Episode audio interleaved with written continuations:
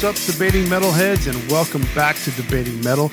I am Kenneth Dean, the Dean of Metal, your host, joined by my co host, Chris Kaye. Last episode, we gave you our take on albums that were re released after their initial debut for one reason or another. Well, today we're expanding on that list of albums with part two of remixed, remastered, and re released. Today, we're taking a look at albums that are more special edition than the re releases we talked about the last episode. These include anniversary editions, deluxe editions, and even one that included a platinum award in its sleeve. All right, so without any further ado, sit back, relax, turn it up to 11, and let the debate begin. Chris, we have six new albums that we're going to talk about. Well, not new albums, but six different albums than from the last episode. Some um, quite old. say what? Some quite old, even. Yes, some quite old. Um, but the funny thing about them is that uh, only one of them is based on a debut album. Well, actually, that's not true.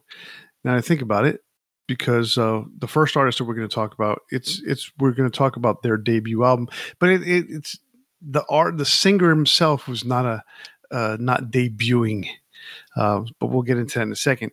Um, and the albums are more kind of like like we just mentioned special editions anniversary editions and the and what the artist chose to do was really just kind of change it up you know rather than go out with the 25th anniversary deluxe edition it's just straight remastered and it's got a couple of bonus tracks they went ahead and did full-blown remixes which of course as we mentioned in the previous episode forces them to have a remaster of that. So what would you know before we get further along, I mean, is there anything you want to say about those? Um, well, some I guess some of these technically had a couple different remasters. Um, I think we're talking mostly about the most predominant versions, or even sometimes the best versions. I, I think um, two of them in particular that we're going to mention have multiple remasters. Yes, I think so too. So anyway, let's get on with it. Let's talk about these bands. Like I said, there's six bands um, the first band that we're going to talk about is actually Fight. And for those of you who may or may not know, Rob Halford left Judas Priest in 1992 and formed Did? the band. Yes, he formed the band Fight in 1990. No, he never left. It was just a side project. Who was that singer there in the mid 90s? Oh, ripper. some ripoff. Uh, anyway, um, so Rob, Halford, uh, in all these years, how have I never thought of ripoff? well, I mean, maybe that's because I like Tim Ripper Owens, but but yeah, I that's an easy one. Wow, I, I, you know what, and it's funny too. Uh, now that I think about it, I've never heard it before. Really, you know, because that's what he was. he was a Rob clone. Yeah, essentially. Yeah. Yeah, I mean, I mean, he did have his, yeah, he had his own tone, but he was a Rob clone. anyway, speaking of Rob Halford, he formed a band, uh, Fight, in 1993, and uh, in that band, he he formed it with Scott Travis. So he basically took Scott Travis from Judas Priest. They put together a band with a bunch of guys, if, if I'm not mistaken, from the Phoenix area. Um, they released an album called War of Words and so it was technically their debut um, and they didn't there wasn't anything wrong with it. It wasn't like a demo sounding kind of album. Uh, it was a full blown full production full budget type of album. Um, but 15 years later they decide to do a remix of it. So um, to kind of give a little quick background on the album it was originally released in 1993 on Epic Records. It was produced by Rob Halford, co produced by Addy Baugh or Bow, I think is the last name. And it was mixed and mastered by Rob Halford and Addy Bow. The 2008 remix, remastered edition, was released um, in 2008.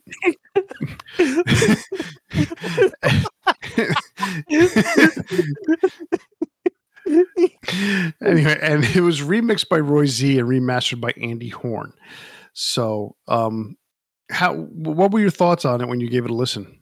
So uh, I really always heard the original. Um, I've had both versions for quite a while, um, but so I, I, you know, I I don't really feel like this one was super necessary. It didn't change a whole lot, and I felt like to some extent it kind of took a little bit of punch out of it. Um, but overall, I think both versions sound fine. It's kind of a it's kind of an oddity to me. It's it's like maybe there was something there that as the musicians they heard like I don't really quite like this and we should we should you know alter this a little bit. But I, I don't really like listening to the album. I never thought, hmm, I wish this was a little stronger. I wish this was mixed a little different. I, I always liked the original cut.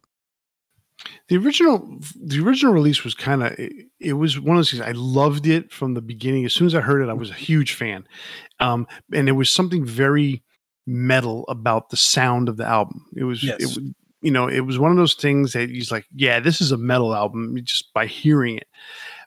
But when you then listen to the remix version that came out, you you realize how much thicker that new version is but it, it doesn't take away anything from the the the songs themselves. It, it's you're right in that there's they're not drastically different, and they're not they don't you know not one's not way better than the other. You know, they're I do. And it's it's it's weird to say, and they're just different than each other. Right. And it was funny for the longest time, I dismissed this remix as completely unnecessary. I didn't like it the first time I heard it. Um, but I guess I didn't pay that much attention to it. But when I when we started doing this um the series for this for these remixes and stuff like that, I started listening to it and, and I paid attention to it. And I'm like, you know what? This there is this is not bad. This is not as bad as I thought it was, or even to counter that, this is better than I thought it was. Mm. Um you know, and there's there's points in time from the original that I prefer to listen to the original. But this remix version, I, one thing I took notice of right away was that although on the original, when you listen to the to the songs and you hear the bass lines, um, they cut through the mix and you can hear the the the actual bass being played. Um, on the remix version, you feel the bass more. You don't hear it as much, but you definitely like you feel the bottom end. You can hear it a little bit, you know, especially if you're if if your hearing is good, um, because when your hearing goes bad when you get older or from abuse, you tend to only be able to feel bass as opposed to hearing it. the frequent you start losing frequencies at the bottom at the bottom and the top uh, of of the range. So I, I thought that was pretty cool. I like that because I, I, understand so much more now about how to record bass, um, just through you know listening to producers and stuff like that. And it's it's to me, I, I like the way the bass sounds on the remix. The other thing too is I, I, I like the fact that the drums sound more natural on this because they take away some of the effects. They take away the the reverb that makes it sound like it's in this big giant hall. Mm-hmm. Now now it sounds like it's in the room next door to you and it's like in your face in that regards. I like that. Same thing with Rob's vocals. They take away the reverb and they made it sound like he's right there in front of you. That is what I like about it. No, I, I get that. It's it's it's almost a different experience. Um, right. Exactly. Yeah. One one they were trying to make it feel more grandiose, and the other one feels more intimate in a in a sense. Exactly that the, the, the exact words because that the whole grandiose thing you can specifically tell during the song uh, "Immortal Sin." There's a part about two and a half minutes, almost three minutes into the song, where um, there's this little breakdown part where he he he says, uh, he he may he says the line, and it's all the music is stripped. It's just him and the vocals. Well, obviously, um, it's just him, and uh, you know specifically just Rob, and right uh, he he drags out the the the last vowel or the last uh, sound of the word that he's saying, and then in comes Scott Travis with the drums. You know, he's hitting the the bass drums, toms, and all that, and you can hear Rob's voice with all the reverb on it and then the drums come in and it sounds like it's just in this big hall but when you hear the remix version it's just like it's right there. Yeah. And it and it and especially listening to it on headphones, it sounds like Rob is literally just talking right in your ear as if he was standing next to you. And then that drum kicks in and it's like bombastic yet intimate, like you say. So I, I liked it. I like I I definitely have changed my mind about how I feel about this particular remix. It's it's definitely interesting. I'll have to kind of listen again in the context of what you're saying, um, because it's it, like I said, it's one of those things where I I also have dismissed it to some degree as unnecessary. Um, but the way you're describing it, it it does ring true as far as like how um it, it kind of cuts in a different way. Like just what what you said with um um Immortal Sin. Um it, it's like you're right. It does sound much more clear, much more um personal. And so, you know, I th- I think each version is definitely worth listening to. I don't really necessarily feel like one is better than the other. Um but you may feel differently if you've never listened to the album too. I, I, I would actually be very curious to see what people think. The one the one cool thing about it is, is this is the type of thing where you you know someone can choose one over the other and not and not be wrong. You know, everyone has a different style of which they like to uh, absorb their music. You know, in in in the way they listen to it. and and not, and I'm not talking about you know oh I listen to it on headphones or I listen to it in my car. It's just you know some people prefer a certain type of sound, and so this actually gives you two different kinds of sounds. One more intimate, one more uh, bombastic, or what was the word you chose um, earlier? Grandiose. More grandiose. So, so yeah, so it's it's a it's a really good um, way to com- to compare the two, and the one thing I, I, I wanted to say about the album too is you know as we mention all the time about all these remixes, we always say that the guitars sound thicker. Um, you know, in this one, you know, the the guitars on the original mix were way up front, um, and they had like that buzzsaw kind of chainsaw sound to them, which was really cool. But when I compared it side by side, that sounded so much thinner, but yet very metallic, which Mhm. you know I guess is the the the sound that they were going for. Um, but the remix, what I like about it, it brings it up to the same level as the drums for whatever, or brings it actually. Let me take that back. It brings the drums up to the same level as the guitars because the drums in the original were definitely a little bit lower. And what I like about that is because, you know, while they technically occupy the same space, the frequencies are slightly, you know, one higher than the other, so they're able to to basically coexist in that that high part of the mix. And so that's you know that's what I think what makes this one sound so so good, so so you know what better, you know, in in that kind of opinion, you know. But again, it's all up to you, the listener. Agreed. Um, so Fight's second album, they did the same thing for. So a small deadly space came out two years later in 1995, and they gave it the same treatment. They did a remix for it. Uh, so we're just touching about touching upon this album real quick. Um, original album had a hidden bonus track at the end. The remix version took that off. Um, and the other thing that the remix version did is they rearranged the songs on the album. Uh, I don't know if, if they felt it was better flow or not. I, I, I recall Rob saying something that he didn't understand why it was changed, but he he felt it was fine. Um, and then they changed the artwork. They actually changed the artwork for both albums, but the War of Words, The War of Words is closer. It, it- they just Yeah. added some flames and some color to it because it was just black and white, and then Small Deadly Exactly. Space is massively different. yeah, it's completely different. It's some guy's teeth chewing on a bar or something like that is what it, what it looks like to me, compared to the You know, I never realized that's what it was. It- yeah. I, I looked at it closely and I noticed it was that. All these yeah for all this time i never realized that that was i mean the the the actual cover is much more you know The actual cover is like artwork. yeah somebody's artist thing or whatever. But it was it's either one is fine. Um, they both sound pretty good. So i probably would have done something different for the original i mean for the original cover because they had such a, a good logo for the band and then they just kind of throw it out and they put some odd font on there. Yeah, that first logo was super cool. Yeah, and they they used it for the the remake or the remastered version. Mhm. It's ju- it's just not a very good like the artwork's okay, it's fine. It just doesn't like when I look at it, I don't think fight. You know? Yeah, it, it doesn't give you any balls, Yeah. but it's Rob Halford for you. All right.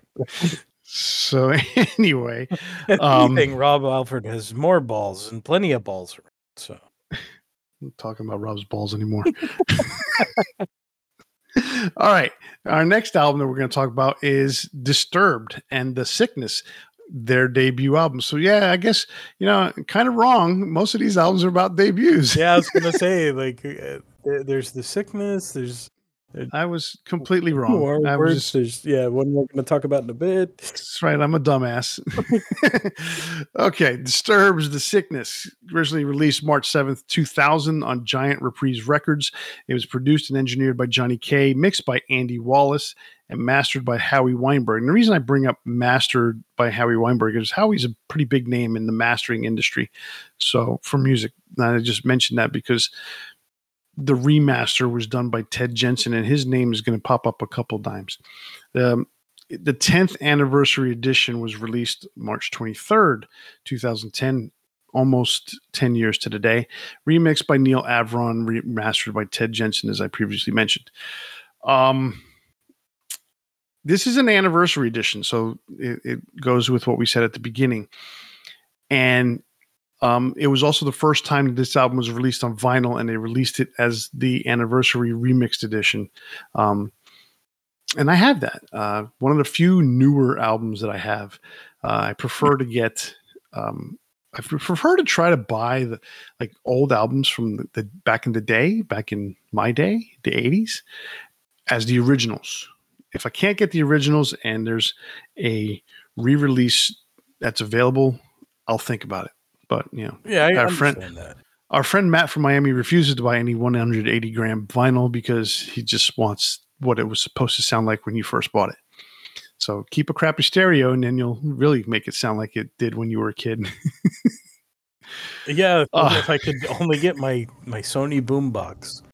Uh, Man, my first stereo was like it, it, it- not even a stereo. My first cassette, portable cassette player, was it wasn't even a boom box per se. It was like one speaker. It was gray with black knobs, and it almost looked military like. It's really hard to describe. Um, almost looked like Lego to some degree, mm. and uh, it was weird. My first one was one of those ones that had a like the buttons on the front, and there was a cassette player right behind it, and it had one speaker sitting behind that.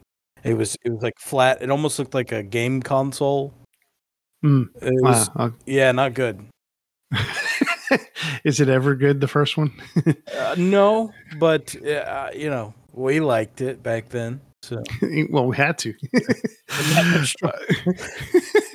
All right. So, um, speaking of the Disturbed Sickness album, in my opinion, the overall sound of the remixed album sounds a little drier, a little clearer. Um, drum, the drums sound much more real, so they sound like acoustic drums. They sound like they're in your living room. Um, the original one, the original album, for, and I, it, this is so strange for me, and I know you're not a big fan of Disturbed, but the original album, for whatever reason, I never, it's just so odd. I never realized there was a drummer. I always felt like it was electronic. It wasn't. And I, and obviously I, I, I tapped my hands to the drum, but there was something about the fact that I didn't realize a drummer physically existed for, for, for Disturbed. It was, uh, I don't know what it was. and then I, then I saw a video and they were playing live. And I'm like, oh, look, they got a drummer you know and I'm, I'm like a it was just this weird connotation that i had that i felt like it was mostly electronic because there's a lot of electronic noises Mhm. in in some of the songs that they play and the drums don't always sound like natural acoustic drums but but that's the one thing i like about this remixed edition is that they sound like real drums like there's a real drummer playing them i don't know what it is May i i am completely you know open to the criticism that I'm stupid for for hearing it this way, but that's just the way I always interpreted it. I don't know. So what what did you get from it? So in a lot of ways, I agree with you as far as like the, I think the overall sound bet is better on the remix. One thing I think that it is lacking on is the vocals get got pushed back a bit. Um, I think they were trying to even out the sound a bit more, but I I don't think that was a good choice because um his vocals being pushed a bit more forward gave it a little bit more distinct sound. Um the other thing I noticed that was like some of the fuzziness of the original recording uh, was corrected on the uh, remaster, so it does sound better overall as a whole. Okay, I, I can see that. Um, you know, for the most part, the uh, the songs were left pretty much as the same original length. Um, they didn't. Like, yeah, I didn't notice much of a difference. So as all, and I, I and I found it kind of odd that that that so you know now that I think about it, it makes sense because when you're doing something in Pro Tools, and I put it that way, when you're doing a digital recording, um, obviously you're playing acoustic instruments, you're playing drums, you're playing guitar, you're playing bass, okay, but you're you're recording it into a computer rather than onto tape. Mm-hmm. So when you when you have these songs and you hit play or hit record and then you end okay remix or or not remix or you know original or not original it's only going to be so long. Whereas when you had tape you you press you press record you know tapes are spinning and then you you hit stop at some point right? But the tape you always have extra tape at the end because you need something to for the tape to grab onto. So there's always extra tape at the end. And so older versions, older songs that were done before the the, the digital era, when you remix them or you um, remaster them, well, not the remaster, when you remix them, you end up having a time change, a, a change of time by a few seconds. So I it, it, just dawned on me that that's the reason why all these songs are typically the same length and the same you know or th- there's no change in, in the, the, actual time because that's it. There's your track. Well, um, let me pull up you know from from this folder. Let me pull up you know uh you know Stupify. Well Stupify is four minutes four seconds or whatever the length is. You know it's not going to change remix, remastered or not, it's never going to change. So it, that just literally dawned on me while we're talking about this. and because I made mention that oh they didn't change the length of the songs. I mentioned it with the fight. I mentioned it on this one, and it's because although fight was recorded at the beginning stages of the digital era, um, the early '90s, it obviously it was tra- it had been transferred onto a digital platform and then kept that way. So, although who knows? Maybe they did. You know, maybe Roy Z whipped out the original two inch tapes. Who knows? So anyhow, um, this special edition or this 10th anniversary edition of The Sickness uh, also came along with two additional songs called one called God of the Mind and A Welcome Burden. Uh, God of the Mind was originally featured on the movie on the the Valentine soundtrack and it was released in 2002. Excuse me, and it was released on the 2002 reissue of The Sickness. And The Welcome Burden was originally featured on the soundtrack for Dracula 2000 and later released on the Lost Children B-Sides compilation in 2011. Um, so they gave you a little bit of goodies. So you got two, uh, two bonus tracks and a completely remixed album. So that's not a bad thing for a 10th anniversary edition. Yeah, not bad. Um, I feel like if you're doing an anniversary edition, it it should have some kind of extras. I mean, what else is the point if it's an anniversary? Like, even if it's just a bonus disc of extras or something like that, I, I feel like it needs something. Yeah, I mean, look, these guys. If, if you've noticed, eh, when when bands put out these special editions of, of certain albums, they put out a lot of live tracks, demos, and stuff like that. That doesn't cost them anything. Mm-hmm. It costs minimal studio time. Um, so if you're going to sit there and say, "Oh, well, it cost me 500 bucks to do this," and, and you know, you're going to say, "Well, I'm going to charge a full price second disc," you're just being a dick at this point. Okay, because most of these bands don't have these big contracts like Aerosmith had, you know, the $35 million contract that they signed with Sony. Um, they, you know, they have their contract where they recoup their money for whatever reason, whatever it is. So a lot of these bonus tracks, I mean, look, give the fans something. Okay. And we're going to talk a little bit about that later on our big four, but give the fans something that they can, they can grab onto. And, and quite honestly, even though this had two bonus tracks, both of those bonus tracks were available. And so, even though The Lost Children came out the next year on, uh, excuse me, even though A Welcome Burden came out on The Lost Children the following year, it's still one of those things where it had already been heard, it had already been released. So, it wasn't previously unreleased or anything like that. I, I think sometimes you should give fans a little bit more, but who am I to say? I again, like I said, I feel like it's necessary. right. Okay. So moving on. Um, our next album we're going to talk about is Temple of the Dog. Again, a debut album. And um, and I don't look at this so much as a debut album, so much as it was just a side project that ended up having, you know, an album released because they never put anything else out afterward. So it wasn't like, you know, they were expected to be a band forever because they knew they were in two different bands. So, uh, Temple of the Dog was originally released on April 15th, 1991 on A&M Records.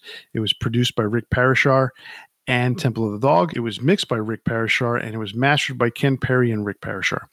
The 25th anniversary Super Deluxe Edition was released in 2016 and it was remixed by Brendan O'Brien. So now we're talking 25 years later, we get a remixed special edition of this album. Um, what were your thoughts on this? So I, this was a one another one where I was like a little confused as to why they did a remix. I guess it's because you know um, it was the 25th anniversary. It's a big deal, um, and in some ways, a 25th anniversary, 30th anniversary, those are always a little bit of a chance to have a cash grab. Um, but B- Brendan O'Brien worked on it, who had worked on like Pearl Jam's materials as well, so it makes sense that uh, you know he'd get involved and and do a, a proper remix considering his his you know affiliation with the grunge scene. Um, overall, uh, I think it's a little bit better quality. Like I I think it sounds a little little uh, more streamlined in a way. Um, but I think it's not necessary, being that it's it's grunge also. You know, grunge is is like that word, you know, really defines the the the movement in a way. I know not all the guys in in there like it, but neither did the hairband guys, and it does define that as well. Um, so it's almost like it's not necessary because there is that that um, idea of the rawness of some of the grunge music, but at the same time, it you can't deny when you put it on. You go, okay, this sounds a little nicer, a little crisper.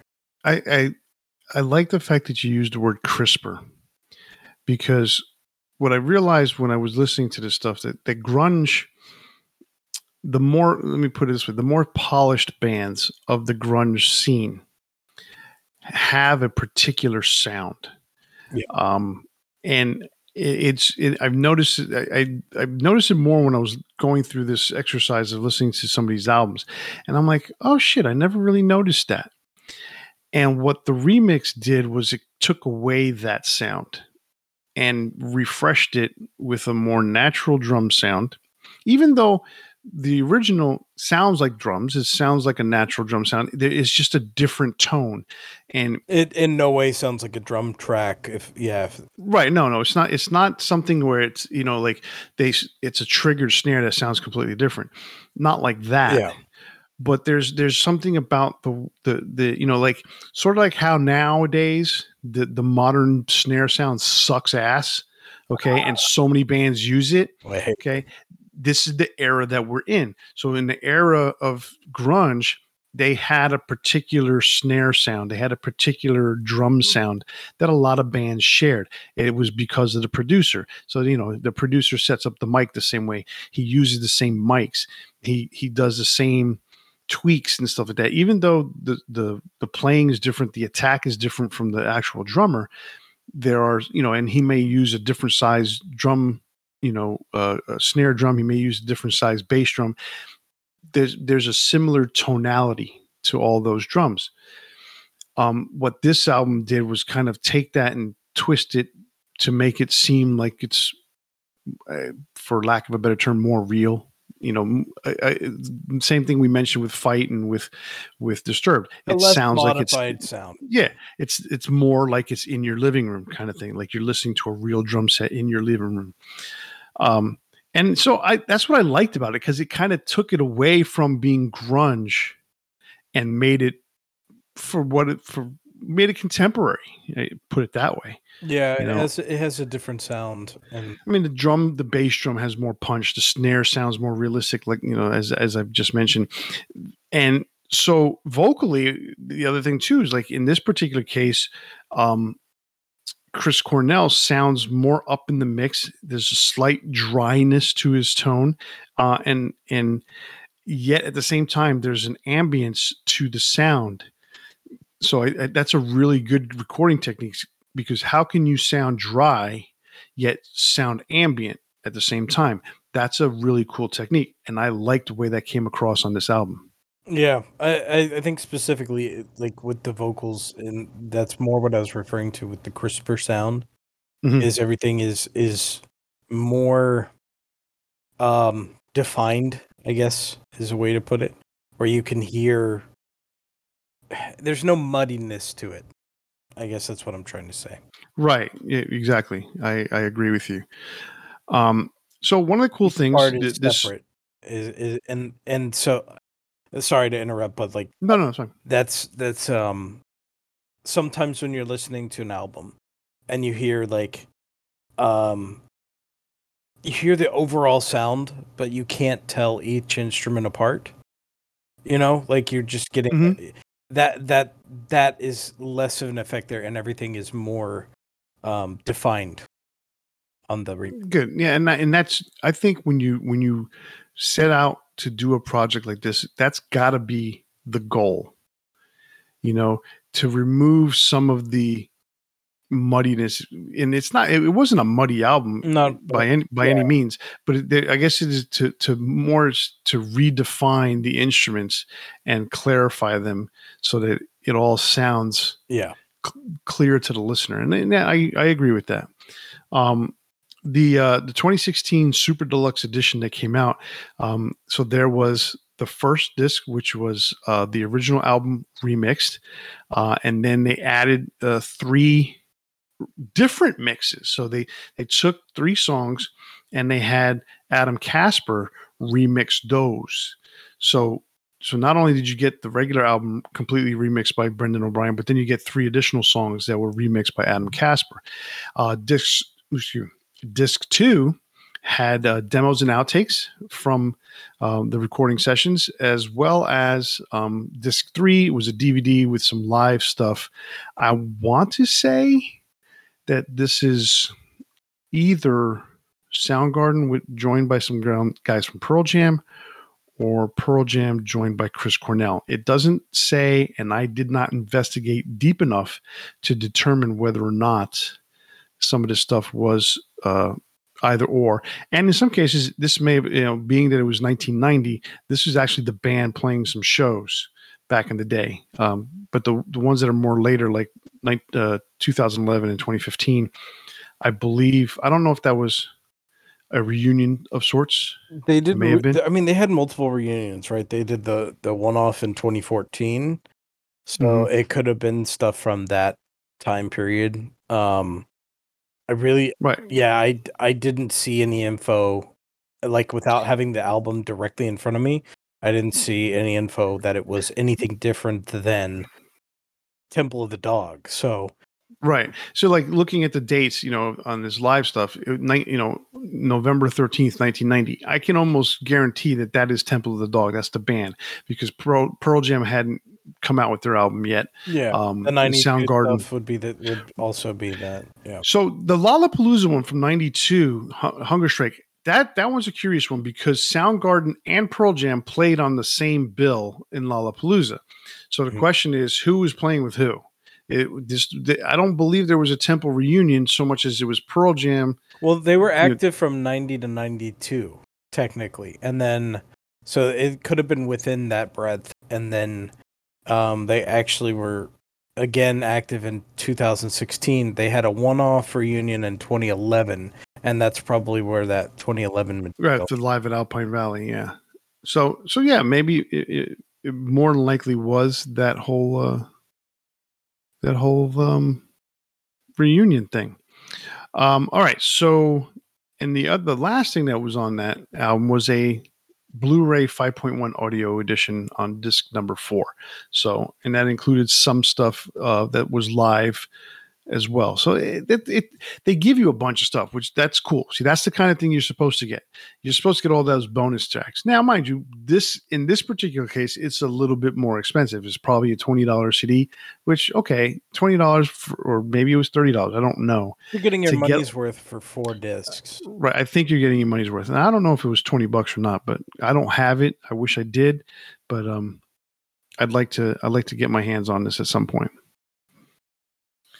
So that brings us to Twisted Sister and their debut album. I, I totally am eating my words on this.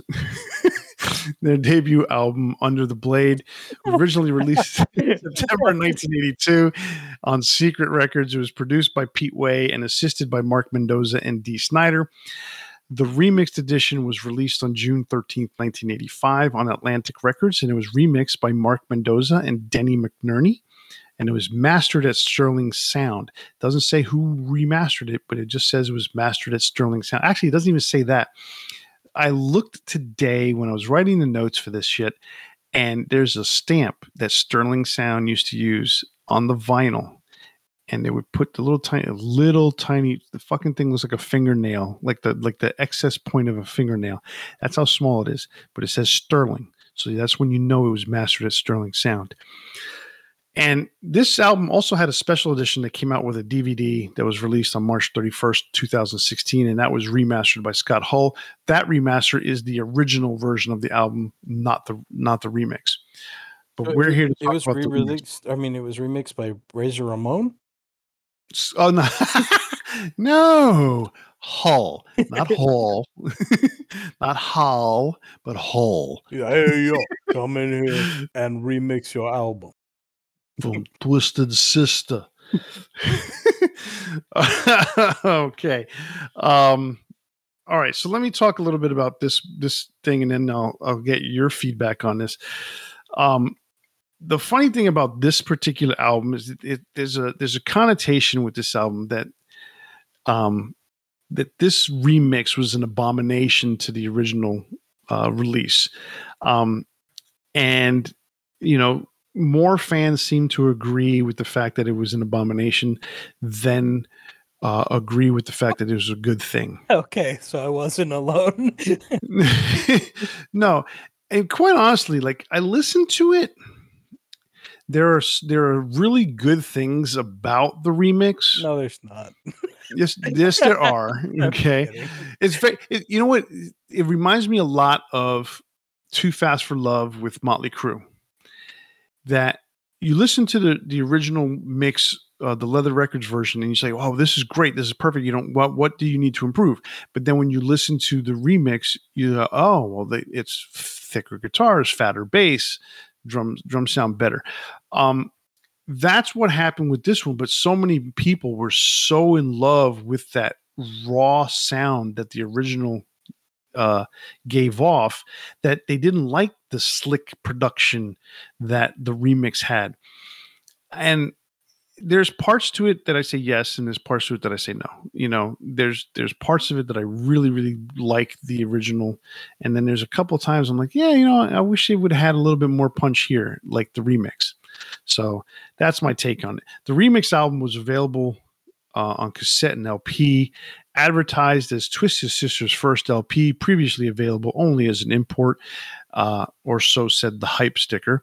And then the album itself, the remix album, has a little permanent little hype sticker on the corner. It's not even a sticker, it's just literally part of the artwork um, that says remixed edition includes bonus track I'll Never Grow Up Now.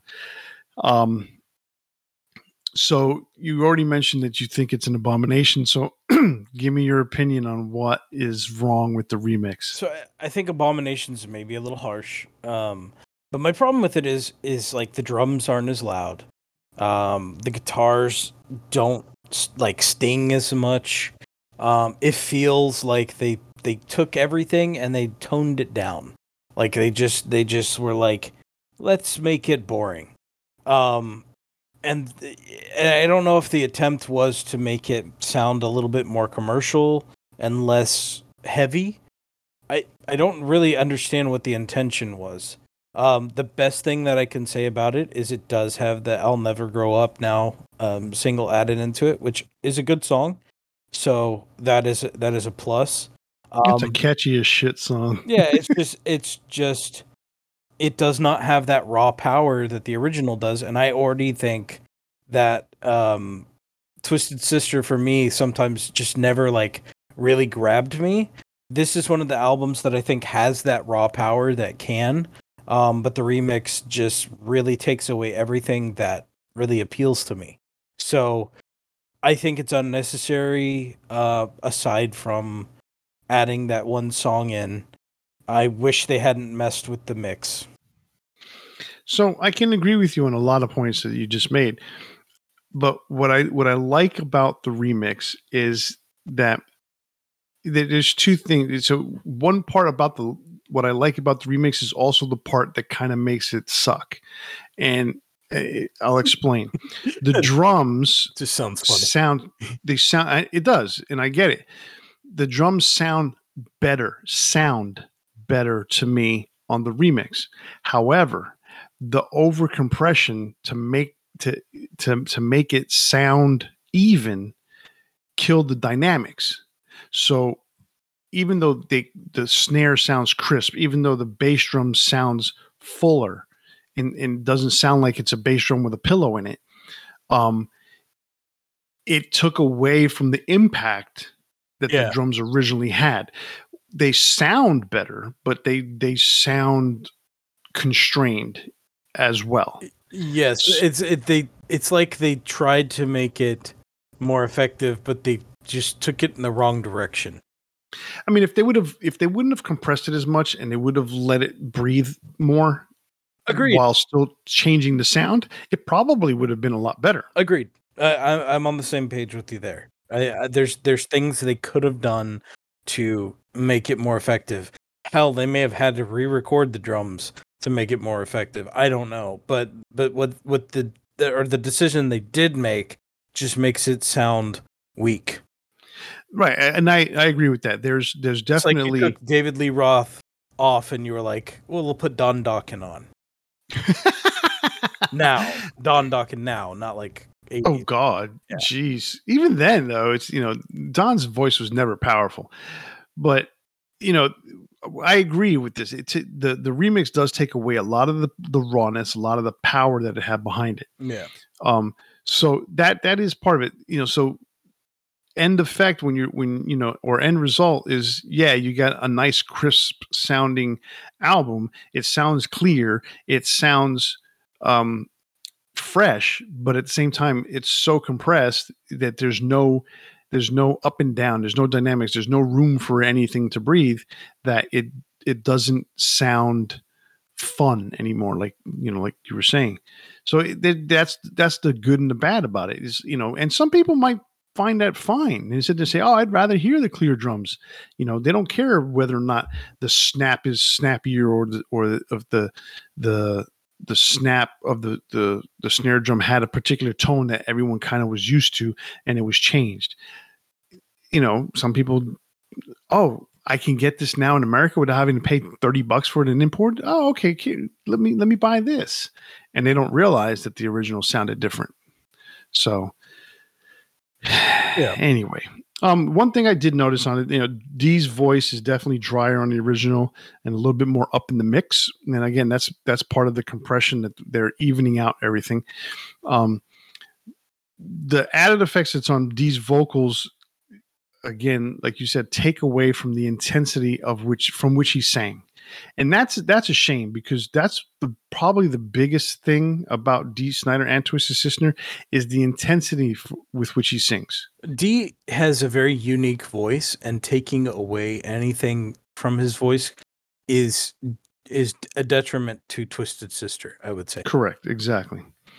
You know the the, the big funny thing, like one thing uh, to note on Dee's vocals, uh, on the song "Shoot 'Em Down." Okay. Um, there's a line. If they want to play, then let's make them pay, you know, shoot them down with a fucking gun.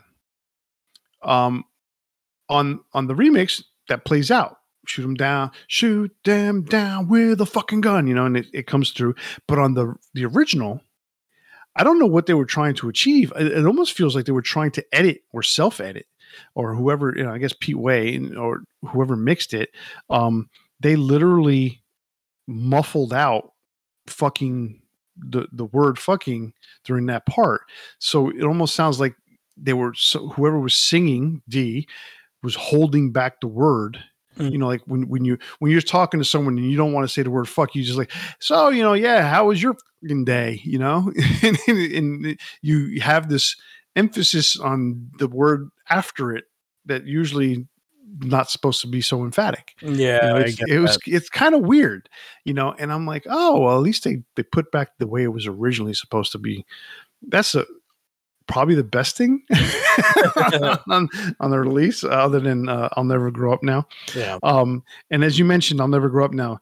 The funny thing about that is, is it's a remix version that's on that uh, ver, uh on that album, remix from the original 1979 release it sounds good.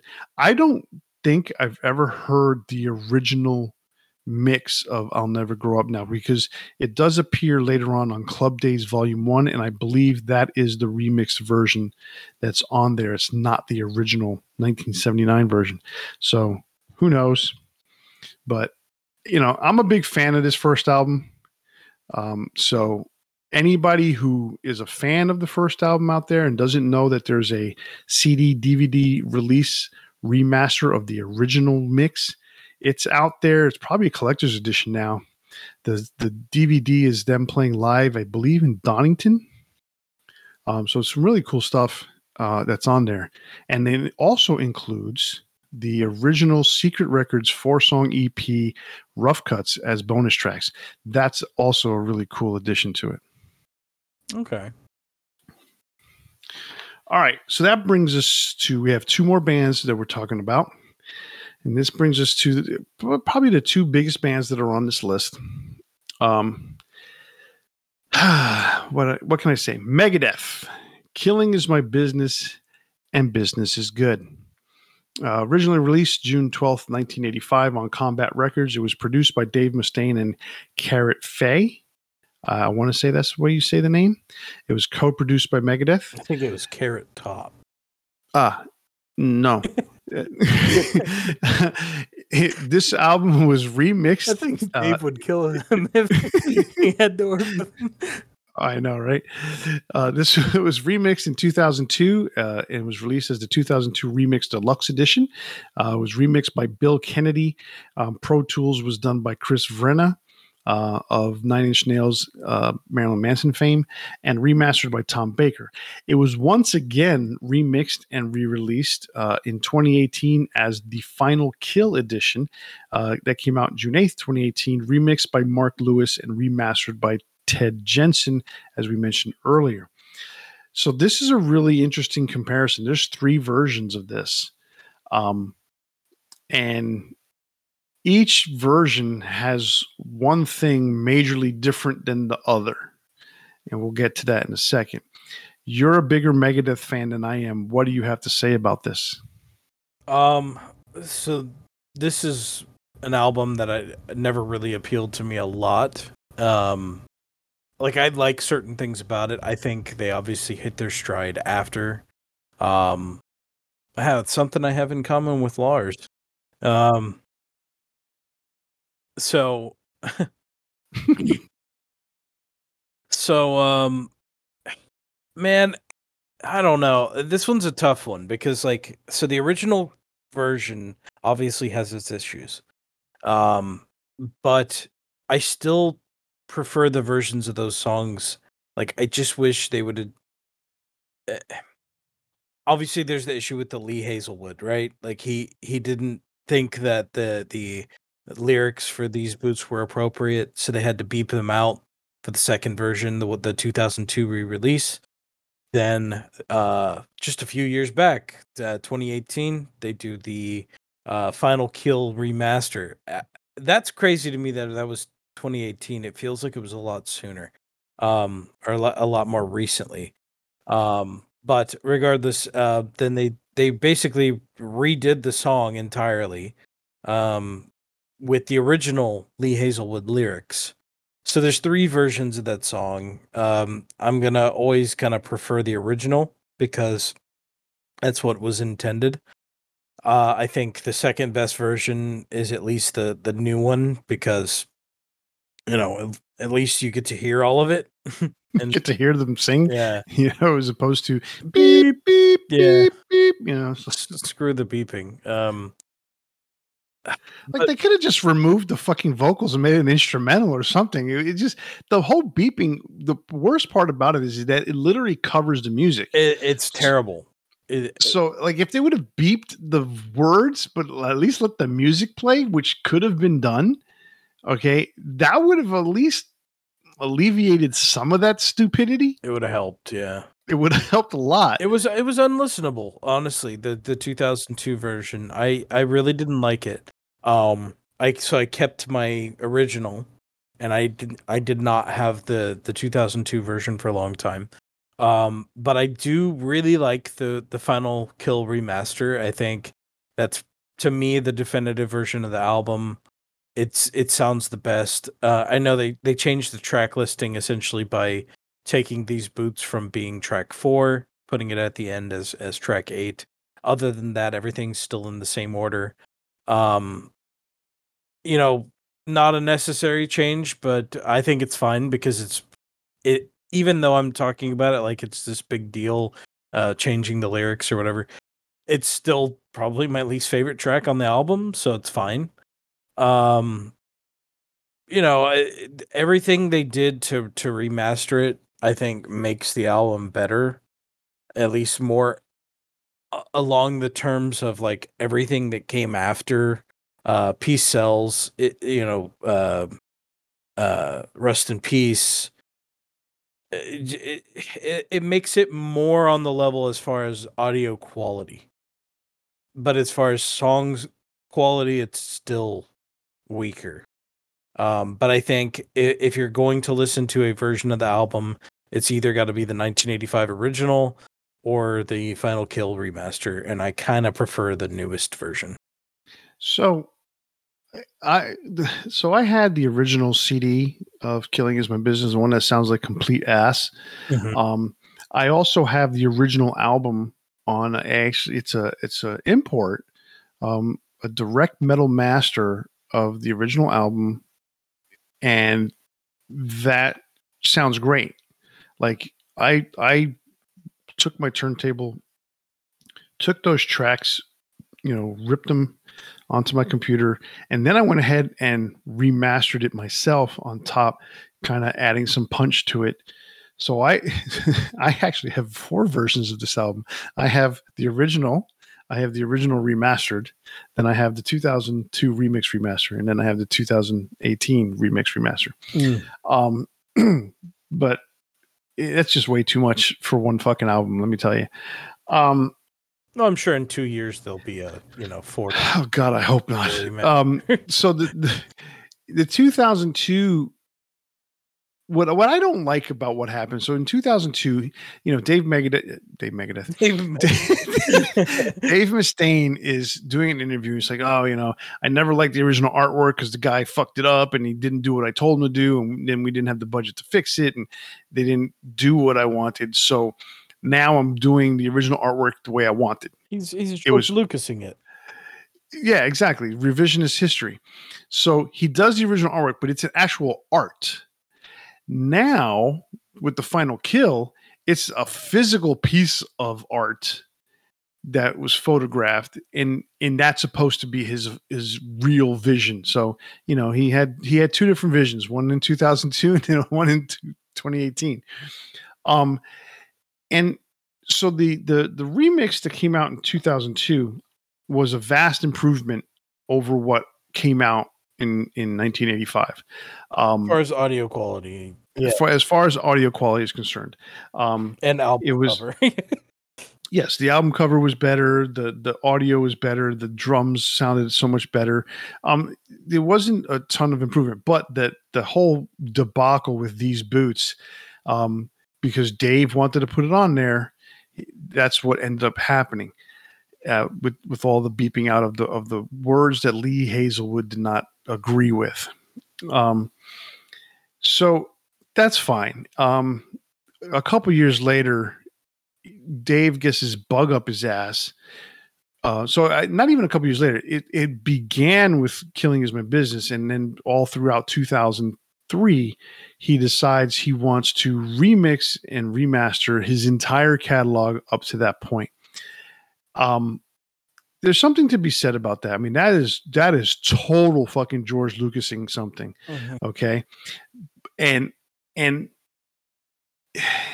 as much as George Lucas did all that and he added to some stuff, like a lot of the stuff he added was cool you know he made Tatooine look bigger. He added more of the you know the the. It's debatable. The, I I still prefer the original theatrical. No, no, of course I get it. You know, uh, there's always there's always that person who's you know who's gonna want the original original, and I and I agree with that. I I would like to see the original once again, but you know, I'm if like the whole thing with Greedo and Han Solo, they should have never fucked with. Okay, but let let's just put it that way. We could okay? do a whole Fucking, podcast on just that.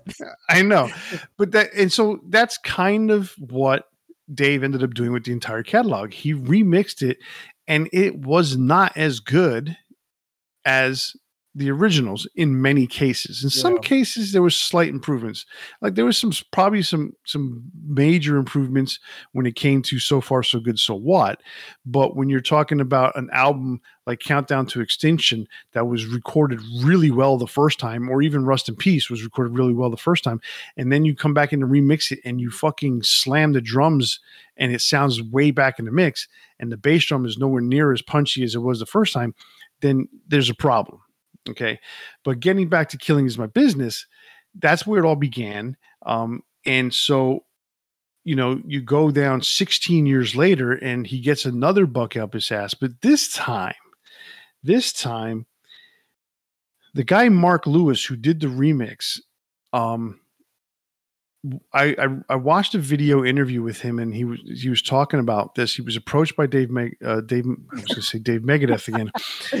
I'm he was call appro- Dave Megadeth for now. I mean, you might as well. That's who he is, right? Um, he was approached by Dave Mustaine, and Mustaine basically gave him full control, and that is probably why the final kill is so much better than um the 2002 remix. Well, to, to compare it again to Star Wars, the best Star Wars movies were not directed by George Lucas. They were directed by other other directors. True. Now, to to counteract that comment I just made, part of the problem that that um, Mark had though was some of the parts were unlistenable um, and there were other parts that had to be redone. So there are guitar parts, there are vocal parts, especially on on these boots, that were literally re-recorded in 2018 or 2017, whenever it was that they were in the studio, and put on to the to the new Final Kill version. It's that is what total revision revisionist history because now you're actually recreating something that was done in 1985 and you're trying to yeah you're trying to improve it but improve what you have. Now you're going to say oh you know i didn't like that guitar solo. I'm gonna i'm gonna rip a whole new guitar solo. Now you've changed the song. Yeah. you know what? Go rather than do that what what i would love to see you know fine you i agree with you that final kill is a definitive edition but uh, what i would like to see is the ultimate definitive edition. I want the first album the way it was remastered. Just just remastered. Now, don't fuck with the mix. Just give me the remaster. Make the make the shitty sounding drums sound punchier by changing and eqing shit not by you know that's what i did to my own personal version. Um and then at the same time give us the final kill version. So give us that ultimate. You have the first one you have the new one that's what i would like you know i don't necessarily have to see that stupid fucking skull that they did on the first album cover again you know but i would like to hear the original tracks as they were back in 1985 No, I agree, and it's frustrating when you know you don't get that because it's again like Star Wars. It, it would be really nice to just have Blu-ray versions of the original, or you know, 4K Blu-ray, whatever of the of the originals, and not you know the, the the one where they've added a bunch of shit in and changed things and you know just what we remember. It would be nice. exactly you know like i said i, I saw the the the re-releases in theaters when they came back out the second time if you want to put it that way um you look for some of the nuances like you know some of those little lizard horse things that that the stormtroopers were riding on. Uh i can't remember their name. I was never good with the animal names. What the dewbacks right? Is that what you said? Yep. yeah that's a weird name. Um What- what in Star Wars isn't a weird name? you know they they was it in in the last one they actually called them rats? So i was like they, they used something from this from this earth in that movie Yeah, there's a few times and things they've done that. I mm. so and you know um anyhow uh you, there's a f- with the dewbacks when they were searching for c3po and and r2d2 when they when they landed and, and they found you know uh the ship that that r2 and 3po had deserted there was a, a lot more stormtroopers on dewbacks than there was on the original movie that doesn't bother me you know it what bothers me is the things when you know when you change the sequence like when you, you know, have the whole the whole Greedo Han Solo thing. Uh, you know, Anakin Skywalker at the end being young, and it doesn't make sense because Luke would be like, "Who the hell's that guy?" well, no, what, it was the no the version. Yeah, yeah. The when when they when they take the helmet off of Darth Vader, and I'm you know, uh, spoiler alert if you haven't fucking seen Star Wars, okay, It's- it is a new movie. you take you take the helmet off, and in the original Return of Jedi, the guy's it's an old fat head in there. well, they never changed that. They ch- what they changed was when he was Ghost at the end. I thought they changed his face in there too. Did they? Did not? No, no, they didn't Oh. change his face, but they changed like when he was a ghost at the end. But he's the guy from the he's the old man, and that would make sense because that was the first time Luke ever saw his face, right? But then in the remaster or the remake, like whatever the the the the, the special edition, they change it to be the guy who played Anakin in the prequels, I was going and to so say Luke Hans, would be like, Hans, Hans Christensen. yes, Hans Christian Andersen, uh, Hayden Christensen. I was close. Yeah. and uh, that he sees him, and if it were me, I'd be like, "Who's that guy?" You know? well, yeah, especially since what did they did they keep um did they keep the same Obi Wan? Yeah, the old Obi Wan. So okay, it's uh, they should have had all young people, and and Luke been like, "Who are y'all?" Like, who are no, that would have been funny if they would have put if they would have put you know the other uh what's his face um who played Obi Wan Uh, oh shit, that the English actor is English or Irish McGregor.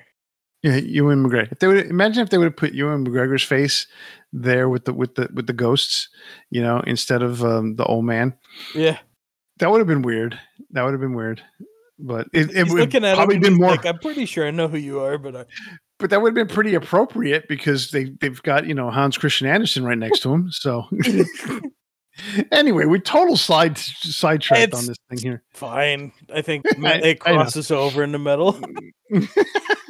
metal lore. Um, so, uh,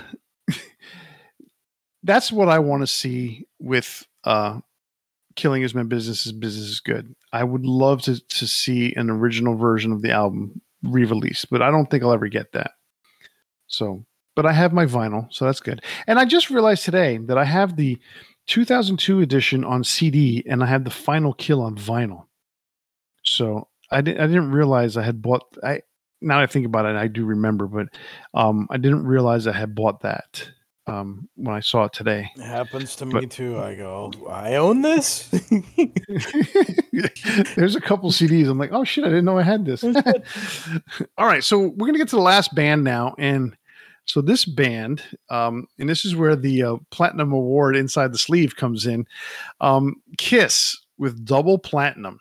So this is not a debut album. Yay! I I don't have to eat my words on this one. This is actually um, a compilation of uh, greatest hits that was released in 1978. This is something, if I'm not mistaken, I've read recently that the band did not want to do at the time, but they were basically taking a break from touring. Um, and not only did they not want to do it, but then they were asked to go ahead and re-record one track because the, the the record company wanted to take advantage of the disco scene, and they made them re-record Strutter um, so that it had more of a groove and more danceable. Um, so they changed the way that the drum beat went on the, on this song. So that was re-recorded, but the rest of the album, uh, except for one song, so there's 20 songs on this. 18 songs were remastered. One song was re-recorded, and one song was left alone. Um, so to give the specs on this, originally released April 2nd, 1978 on Casablanca Records. Um, since it was taken from the first six studio albums from Kiss, uh, producers include Kenny Kerner and Richie Wise, Neil Bogart, Bob Ezrin, Eddie Kramer, and Kiss themselves. Uh, Strutter 78 was produced by Sean Delaney. The entire remix project was overseen by Sean Delaney and Mike Stone at Trident Studios in London, England. Um, did you give this a, a, a good listen? I did. It's it's something. it definitely is something. I'm look, I'm a big Kiss fan. I was I was super excited when I bought this, and I, I realized when I pulled it out yesterday that the version that I bought was a cutout. Um, so this was already discounted by the time that I bought this. So it Right. has a little it has a little corner that's been cut. So it was probably cost 10 bucks when I bought it, 11.99 or something like that, instead of like whatever double albums cost back then. Um, but it had uh, the the platinum award. Actually had two, one in each sleeve, so you get a double platinum award. I still have mine, and and I I looked at when I pulled it out yesterday uh, to take a look at it. You know, I pulled out the little award, and it says my name on it, Kenneth Dean. Uh, so this award is presented to Kenneth Dean uh, with helping us, you know, spread the word of Kiss or some shit like that. That's on there. Um, so it's it's super cool when you buy it it's embossed it's it's big silvery looking thing and you get this album and now if you're a real diehard kiss fan at this time back in the day you listen to this album and you're like whoa this is different. Um real different. So i agree with you when you say it's different it's something. My biggest complaint is Strutter. I, why even re-record it? that was Paul's biggest complaint too. um, again, you know, it's it's kind of like you're at the control of the record company. They wanted to to get a song out on the on the disco floor, and I don't know. I mean, first of all, it's not. It, it just it, it it flopped as a hit. It didn't do anything because it's a you know it wasn't disco. It was a rock song that had a uh, a disco groove to it. I mean, I was made for loving you is a better disco song. Oh, for sure. I mean, but that was intended to be a disco song. Turning Right, Strutter into a semi-disco song. I, I I don't know. It's not a good version. I did see. I was. It's always interesting me like the comments that that people make, and and this is always subjective, right? Like, there's no when you're talking about like what you like in music. The only objective aspects are things like, you know, what the production quality is, you know, things like that. It, it, but even then, like you can prefer prefer something, you can enjoy something that doesn't sound good because it just hits you the right way, but you can still be objective about it. There's nothing objectively wrong with the version of Strutter. It's just I, it's like they had it right the first time. Why why why re-record it in a worse version? No, I totally agree with you. It, it so it's like you know we we go back and we understand why bands nowadays record re-record things it's about publishing. It's about mon it, money. I was gonna say monetary. It's about money. money, money, money, money. It's, it's, it's about yeah. It's about the money that they can get for the song, as opposed to what they were were getting with the previous version. Mm-hmm. You know, and anybody who tells you otherwise is full of shit.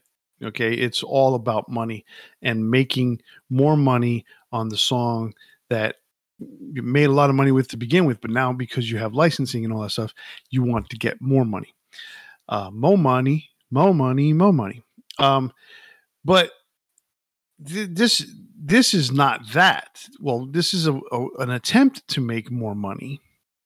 It's just a really bad attempt as opposed to a publishing change and I, I didn't particularly like it, but it, you know, as a kid, when I listened to it, I'm like, oh, it's a different version. I didn't really pay attention. I did not realize it was meant to be uh, disco-ish, uh, groovier. It, I, I never got the connotation back when I was a kid. Yeah. Now I listen to it, I'm like, eh, it's not that good. but but what's even funnier uh, for anybody who's a Kiss fan out there knows that anytime Kiss puts out a greatest hits of some sort, so you got double platinum, you got um, Kiss Killers, you've got smashes, thrashes, and hits. Now I don't know about anything after that because uh, those greatest hits albums were a little different. Um, the ones that came after, they're they're more kind of just cash grabs, trying to get you know, trying to put out this regurgitate the same shit over and over again. Um, although wait, uh what's what's that? Is it Greatest Kiss? I think also had some changes on it. Each one of those releases had some form of remix versions of one or all the songs, starting with double platinum. Smashes, Thrashes, and Hits had, you know, what they what many people call an abomination of I Love It Loud, where they took away the bombastic drums and made it just sound normal. Uh, they had Eric Carr singing Beth, um, which Peter fucking complained about to holy hell, and it, nothing, nothing came of it because he had no rights over it anymore. Um, but this version, I mean, there's a couple of songs that stand out as whoa, they've made some serious changes, and for the most part, most of the songs are just alternate versions. If you want to look at it that way, is any any particular song besides Strutter seventy eight stand out to you? I mean, for the most part, no. Um, yeah, there's little differences here and there. You, I mean, you can you could tell the differences on you know some of the the remixed ones or specifically remixed ones like like Hard Luck Woman. Um, I think was it Calling Doctor Love sounds a little bit different. For the most part, this just seems like an utterly unnecessary kind of like um, greatest hits, I guess, at the time.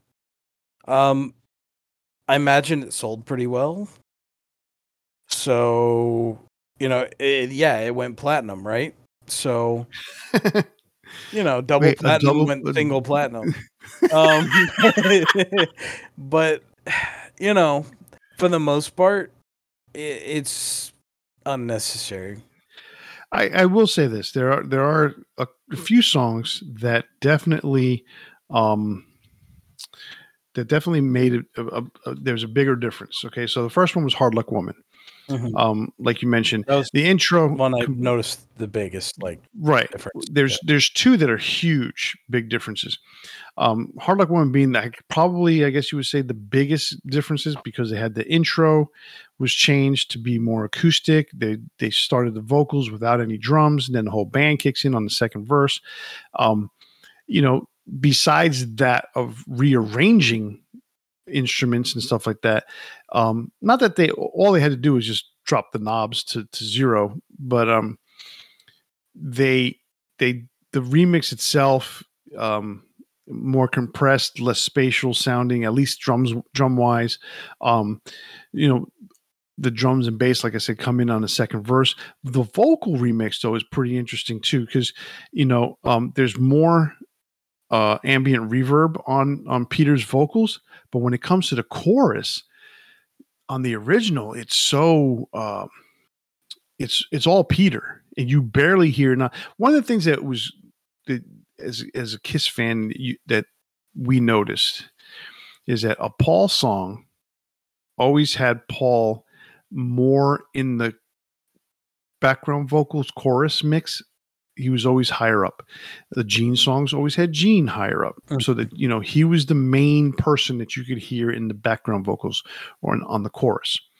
Um and same thing with Peter and same and I don't I don't even with Ace he he was always so far behind in the mix that you never heard him singing um background vocals. But on Hard Luck Woman they really you know on the original you can barely hear Paul and Gene and I don't know if Ace was doing background vocals or not but on the remix you can definitively identify Paul and obviously through one thing or another you can identify Gene. It is so blatantly clear in my opinion and i'm like wow i like it better because you you have that you feel like it's a group as opposed to just one guy singing. Um so i thought that was pretty cool. And um the flip side you know the drums were mixed in a way that made it made it seem more subdued. The song the song felt less uh less enthusiastic on this remix. Okay, I can see that. Much like you said too with calling dr love there were some changes on that. They changed the original uh like you know when the, the original comes out you start straight to the riff. You, you know it, it it starts on the riff. Whereas the remix starts with this gene simmons moaning bit in the beginning. Oddly enough the vocals come in at the same exact point even though they cut most of the riffing out on the remix it still it still starts at the same point.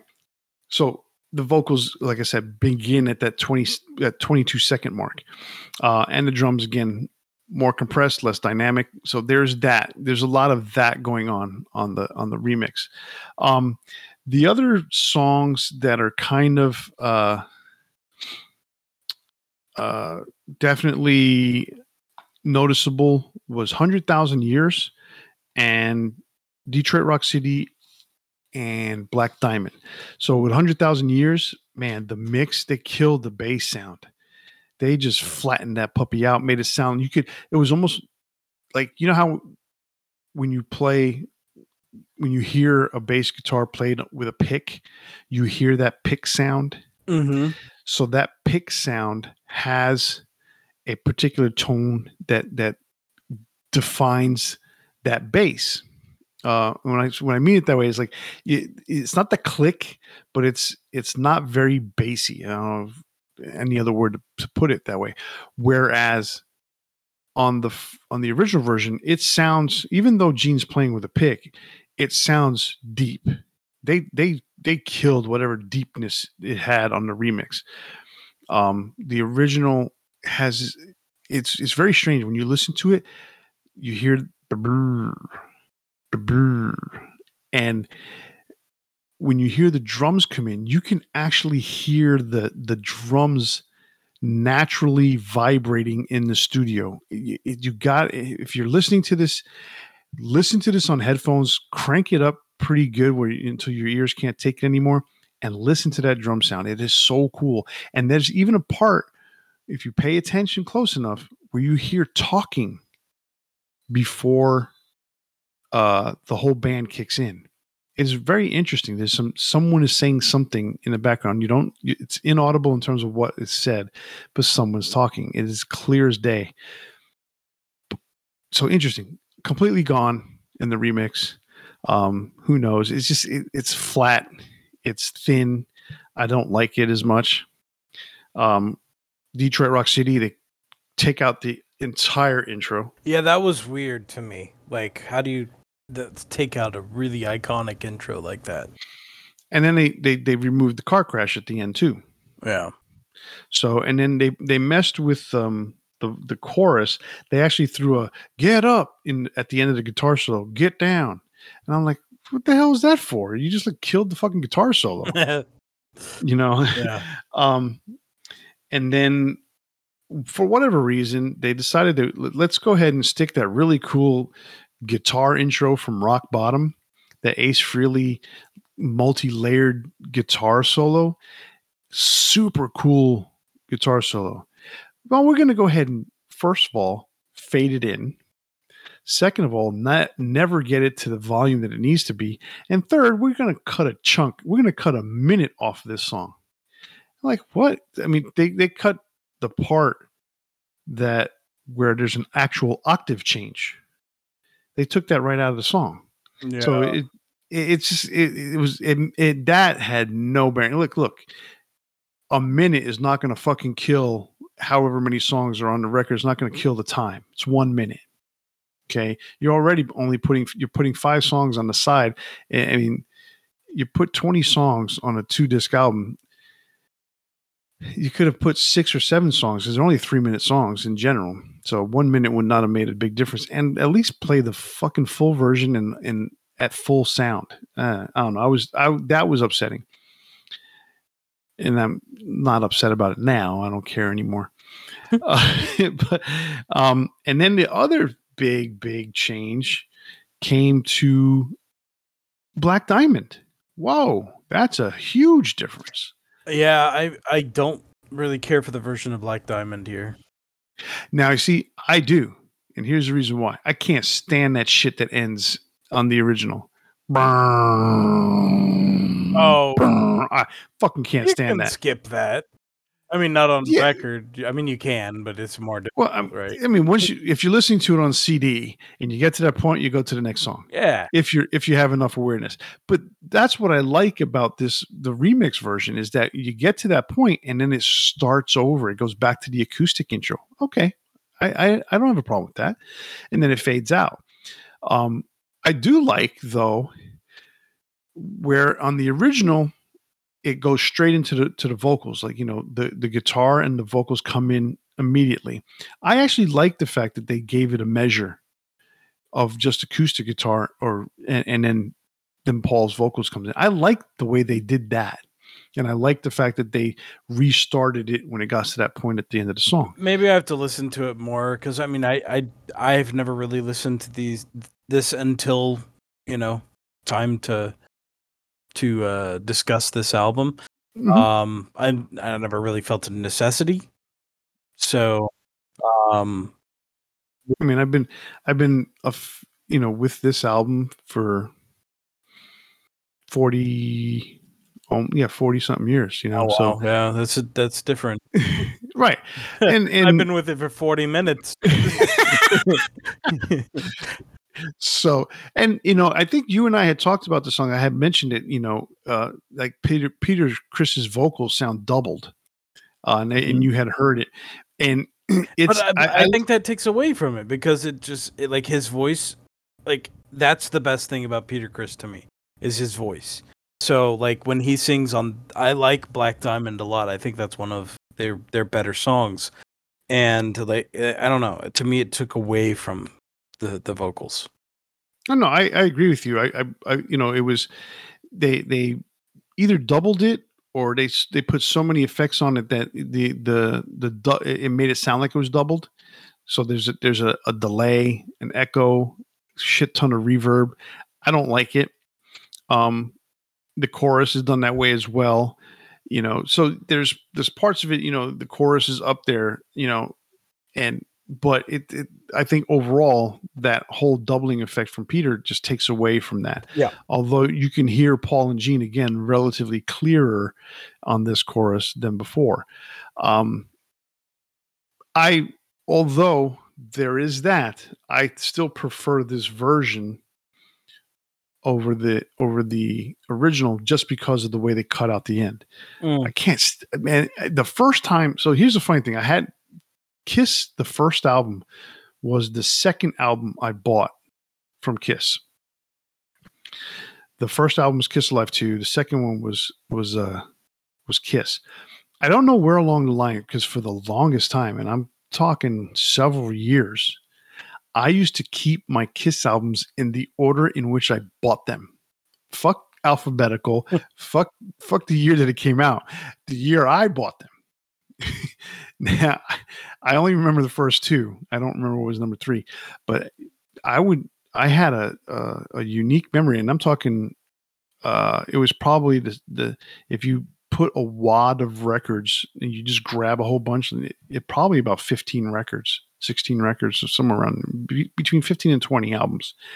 Especially back in the day where single albums were real thin, they weren't 180 gram. I used to I used to keep that in that order for the longest time. So I'll say several years. Yeah. Um, I never really paid much attention to Black Diamond. Hmm. So much so that I liked the version on uh because that was the thing I listened to like Kiss I think Kiss Alive one was maybe like my third or fourth record from Kiss somewhere around there and I remember hearing the live version and you know you had the instead of the the slowdown it was explosions and band crashes it was like bam bam you know and they're just trying to end the song and that was cool that whole fucking slowdown was just disturbing to me. Hmm. When when I heard the double platinum version, I'm like, oh, this is cool. I like this. I don't have to hear that shit. So I've always liked the double platinum version. Okay. Fa- Fair enough. All right. Well, that was our take on these six albums. And that brings us to our big four. And we didn't mention anything about this at the beginning, but our big four tonight is big four re releases. Um, so this can encompass box sets, special editions, anniversaries, remixes, all that happy stuff. Um, I've got a, a unique set. I originally told Chris today uh, that I was not going to do any box sets, and I think I completely reversed that. You also told us we weren't going to do any debut albums. So. I've just been full of shit tonight, haven't I? Uh, all right. Um, you want to go first on this one? Or you want me to go first? Actually, I, I'd like you to go first today. You want me to go first? Yeah. Okay. All right. so my big four re-releases. I'm going to go ahead and put this as my big four box sets, if you want to look at it that way. Um, number one for me, or actually not number one, number four for me is Def Leppard, the early years, 1979 or 79 to 81. That's a five CD box set that includes On Through the Night remastered, High and Dry remastered, uh, When the Walls Come Tumbling Down live in Oxford, Too Many Jitterbugs, B sides and rarities, and Raw early performances.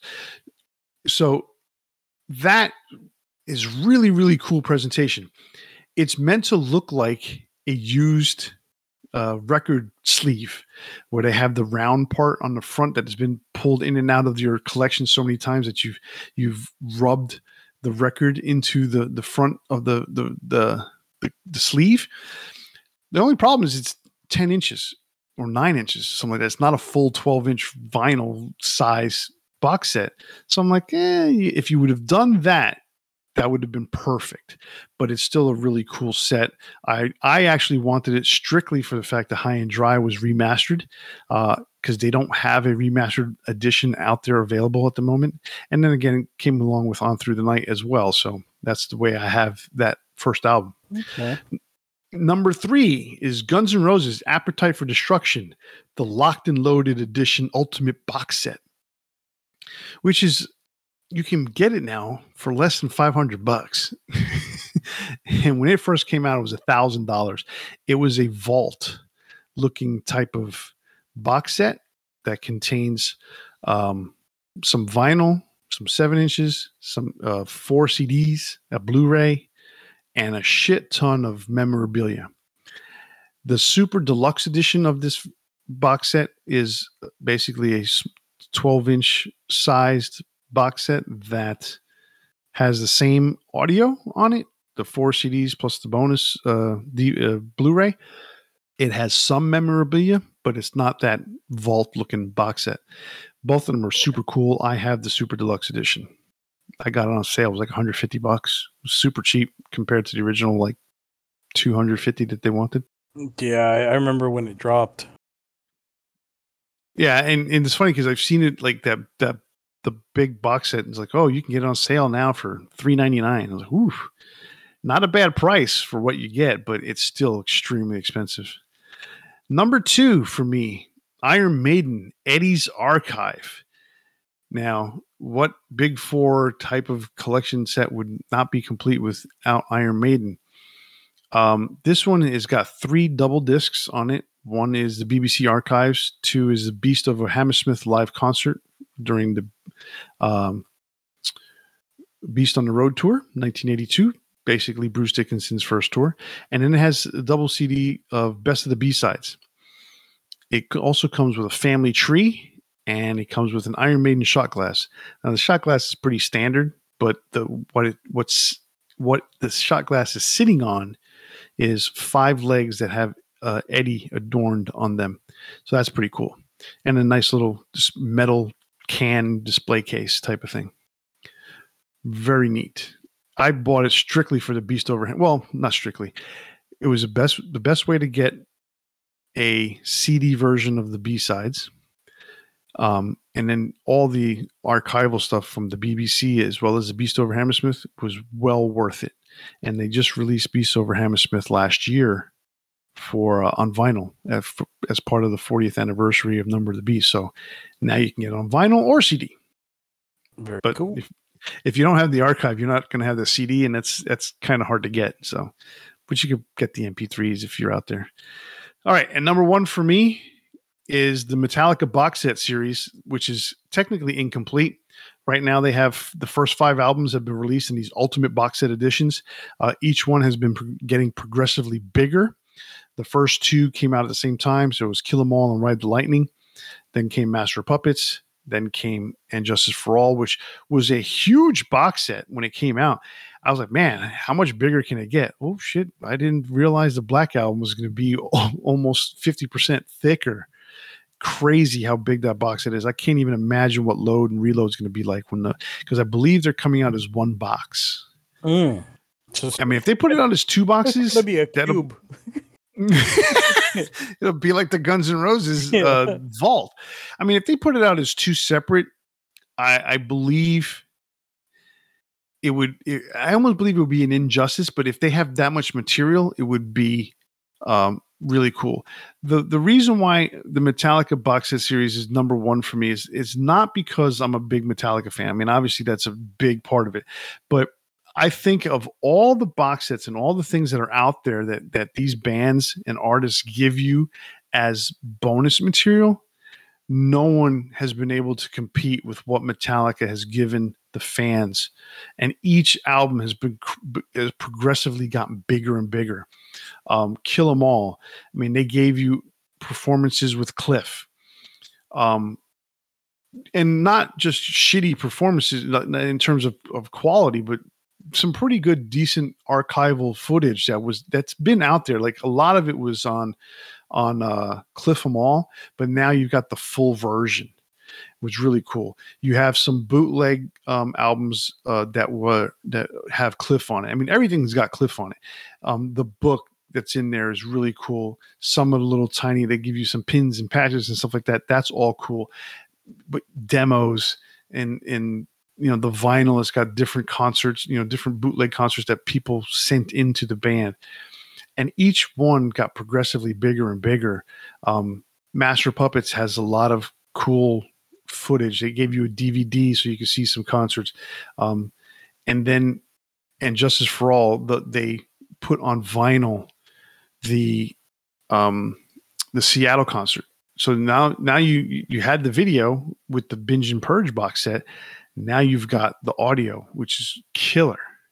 And then they re, you know they remastered the original audio to make it sound even better. So Greg Fidelman did a good job with that, or his crew, his, some of his people in his crew. And then of course the Black Album presentation for the 30th anniversary was insane. How much stuff came with that? Um, so, and like I said, load and reload is going to be pretty huge. I'm guessing St. Anger is not going to have a lot, but Hey, you never know. It may come with the movie and all that other stuff too, so it might be. if they if they put out a box set for Saint Anger, hopefully they'll put the Presidio mixes or the Presidio songs in there. That's a thing that uh, a lot of fans want. yeah, I would think they would have that, and then um, the what was the Blu-ray? Some kind of monster. No, no, no, not- not the movie, but the live performance that they did. Oh, uh, through the never.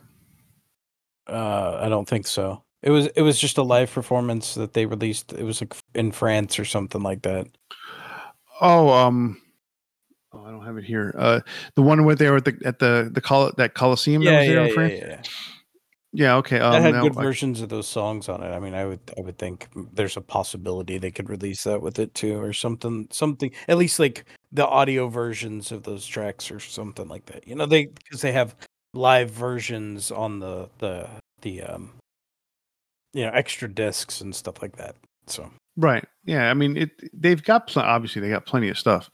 but um i'd be interested to see you know like because there was supposed to be like there was something that they mentioned recently before 72 seasons dropped where they were talking about oh you want cover versions we got cover versions and that was a, a lot of people took that as a hint as another garage inc was coming out so something like that oh okay. um, that would have been really cool. But then all of a sudden they dropped 72 seasons on everybody. So um, maybe, maybe with, you know, a box set with Garage Inc., something that would be fucking cool. Yeah. Oh, oh, that would that would be worth it if it if Garage Inc. had a bunch of extra covers. Totally. Yeah. I mean, it, I mean, think about it, like the, the, the Ramones covers that they put out are is not part of Garage Inc. because they came out well after Mhm. that. yeah. Um, they've done a few other, you know, they did those medleys, uh, the Ronnie Rising medley. They did the cover for Remember Tomorrow. So there's some covers that have been released, but you know, much like the singles, a nice one collection would be cool. Yeah. All right, man. So what is your big four re-releases? Um, so I didn't go box sets, um, but I did some collections. So um, I'm gonna start off with Nevermore's um, Enemies of Reality. If you've ever heard the original, it just had really shoddy production. Uh, when they did the re-release, it sounds so much better, and it, they really did the album justice. Um, my number three is kind of a cheat, um, but I'm I'm throwing two in there because they are bootlegs, um, in a way. So I'm doing the Death Magnetic uh, Guitar Hero mix. If you know, like they, I'm sure you've heard it. Oh, I, I, yeah, I have it on my my iPhone. exactly. And the Injustice for Jason uh, mix, where it actually has the bass on Injustice for All. So the reason I threw both of those in there was because they're, you know, they were uh, not official releases, but um, I think most fans don't care. Um, so, so like I, they're both awesome versions. I think they improve upon the albums. Um, you know, Injustice for All is debatable because that album is really great as is, but it is really nice to hear bass on it too. So you know what's funny about the Death Magnetic version from Guitar Hero? Mm-hmm. So obviously, you know, everyone complained about the audio quality because they, they basically slammed it when when it became an MP3. Mm-hmm. But what the other thing that happens on the the Guitar Hero version, you can actually hear the bass better. Yeah. No, it, overall it sounds much better, just in general. yeah. So it's it's pretty funny. My number two is Still Life from Opeth. Um, this, uh, you know, another band we haven't heard much from. Um, but uh, the version or the second uh, remaster that they did um, added a, a stereo mix, which greatly improved the release. So um, to me, that's the definitive version of that album. It's a really good album, and I think a lot of people overlooked it because the original release sounded so bad. And then my number one is the Death remasters. Um, so a few years back, um, almost a decade ago, or a little over a decade ago at this point, I guess, um, Death re- had all of their albums remastered. Not all of them are better. I think I think Scream Bloody Gore is probably the the weakest remaster because it did kind of throw Chuck's vocals back a little further. But I think other than that, all of the others to me sounded really good. Um, especially Sound of Perseverance. I think that was the strongest remaster. Eh, but what what else was really good about those was most of them ended up becoming either two disc or three disc versions, and they had a lot of extra material, including live versions or um a lot of demos which was really cool to hear because you know for a band that there's no possibility of ever getting new material from um you know because chuck's passing um it is really cool to hear those those early demos and other versions of things and and uh you know even different vocal versions of things. So um i think those are really worth the money they sound great, and uh, if you have not heard them, definitely check them out.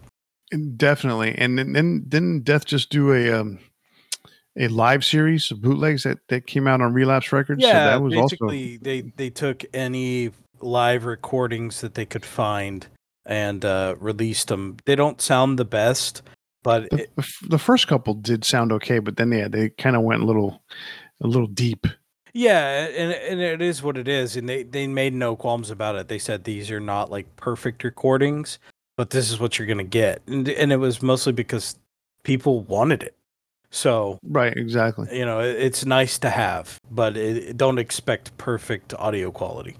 Uh, I I listened to some of it, and it was like I said, the first one that came out was kind of like a teaser, and like, oh yeah, this sounds not too bad, you know. And then all of a sudden, the, the, the third one comes out, like, ooh, this sounds like I just walked over this with my cassette, my my bike. Yeah. so it's like uh, it was really rough listening, but all in all, uh, through this series that we just did, um, I I really enjoyed going over all these remixes and stuff like that. And we didn't really touch upon the fact that most artists nowadays are remastering as, or let's put it as most legacy artists are remastering their catalog. Um, if if they came out with albums in the 70s 80s and, and early 90s especially through a major american labels they their cds sounded like shit um, and most of these bands that have been putting out anniversary editions and stuff like that have put out some really good um, product. They've done some really good remastering as well as adding all in the bonus tracks and stuff like that nowadays it's more about the anniversary editions. Um, you got a lot of box sets coming out. Like Black Sabbath has released a few box sets for a couple of albums. They've re-released for whatever reason. They keep putting out the same fucking version of Heaven and Hell Deluxe Edition, and you know, right? They change. they put it out to like I'm like, oh, they're they're releasing Heaven and Hell in a deluxe edition. I'm like, uh, you mean like the one they put out 10 years ago that I have? Yeah. Okay. Thank you. you know, and it's the same exact songs, same exact live songs, everything. I mean, it's, it's a, it's a fucking great album, so I get why, but at the same time, it'd be nice to have a new edition, new version, something different. Yeah, there's there's um there's a lot of good stuff out there for everybody, and I, I really enjoy a lot of these remasters. Um, I'm not going to criticize one particular band that has a completely terrible remaster of their first album or their major label debut, but uh, Pantera. Other than uh, yeah, terrible. yeah, I didn't want to say that, but okay, because um, the album the album's great, but the the remaster is terrible. No, the original is a near perfect album, and then they the remaster just everything shitty that they could have done.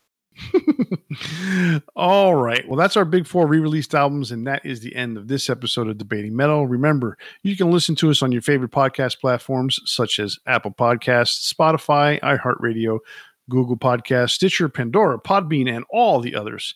So click like or subscribe, and thank you so much for listening. And don't forget you can connect with us on Facebook, Instagram, and Twitter, or you can send us an email to debatingmetal at gmail.com. If you listen to us on YouTube, be sure to leave us a comment and ring that bell to be notified when we post the new episode. And remember to keep an eye out for our next episode when we spark up another exciting metal debate. On behalf of Kenneth and myself, stay safe and always turn it up to 11. See ya.